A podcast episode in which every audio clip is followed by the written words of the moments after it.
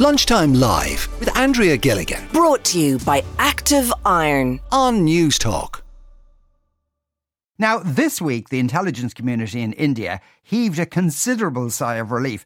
After eight months, a potential spy has been cleared of all espionage, espionage charges and shown to be just a simple athlete. The alleged spy was a pigeon.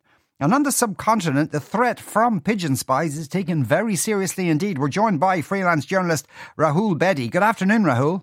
Good afternoon. Uh, so, this particular uh, pigeon who's that's been released, uh, is it known what made the police suspicious of it in the first place? Well, you know, um, uh, police uh, found this pigeon and it had uh, a copper and an aluminium ring around either of its legs. And uh, they also found some uh, message in written in Chinese on its underwing. Uh, so that sort of got them a little suspicious because police and uh, the security agencies in India are very paranoid about anything to do with Pakistan or China. Indeed. So they arrested arrested this uh, pigeon in uh, in May um, and uh, put it under observation and conducted investigations. When it apparently transpired that it had been uh, part of it was a sort of an open water racing bird, and it had been part of some race uh, which uh, uh, started in Taiwan, and uh, it it strayed and um, uh, made its way into into Mumbai. and and were were they able to ascertain the, the Chinese characters on the ring on the bird? What you know what those what those that Chinese writing was saying? No, no, no. They have. There's there's no report of uh, them having uh, deciphered any of the Chinese writing.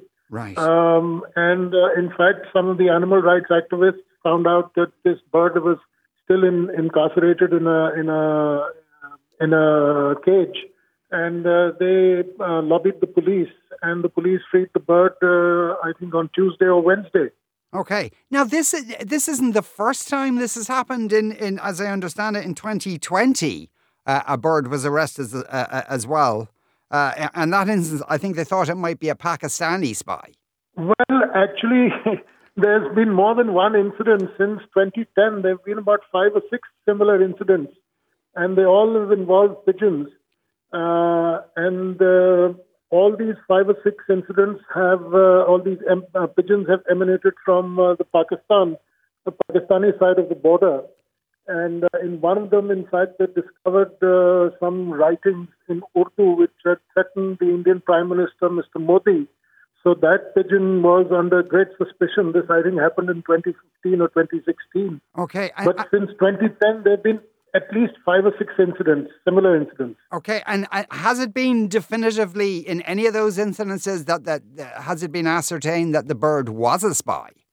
No, actually, uh, on the India-Pakistan border, pigeon racing is quite a sport uh, with with people living on either side of the border. So it often happens that when they are having a race, uh, the pigeon stray onto the other side, and that's what causes all this tension and all this problem. Okay, yeah, and and the bird that had the threatening message for Prime Minister Modi, uh, uh, was it the bird who was who was threatening, or, or, or was this message intended for someone? Well, it was carrying a note uh, in the local Pakistani language of Urdu, uh, which uh, threatened uh, Prime Minister Modi. Um, this was this was captured in 2016, actually, uh, by the border India's border security force, which mans the uh, border with Pakistan. Uh, but it, uh, but nothing really, nothing came of it, and uh, presumably it was released. Yeah. Okay. So, but, but ha, ha- at any time have pigeons been used for spying along that border or in any part of the subcontinent? Not that anybody knows of. I think, uh, in fact, very curiously, in a very related incident, India, uh, one of the states in eastern India, still had a pigeon courier service, uh, but that uh, was disbanded, I think, a couple of years ago. Um, but no, no known uh, spying has been uh, carried out by pigeons in in the recent decades. Really. Okay. I suppose though pigeons could a pigeon could fly over, uh, you know, uh, uh, say the border between Pakistan and, and, and India, which is heavily militarized, and no one would suspect it. So that might be why they might be used in that instance. Well, the the pigeon um, that was released uh, earlier this week uh, flew all the way uh, from Taiwan, which is hundreds of kilometers away. Uh, so the India-Pakistan border uh, is, uh, you know, just flying a few hundred meters or at best a few kilometers.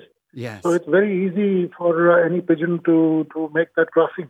Okay. In, in, in and in any of these cases, has the government of Pakistan denied that they're using pigeon spies? no, no. The governments don't really get into it. It's a purely localized affair where either the local police are involved or the border guards at a particular observation post are involved.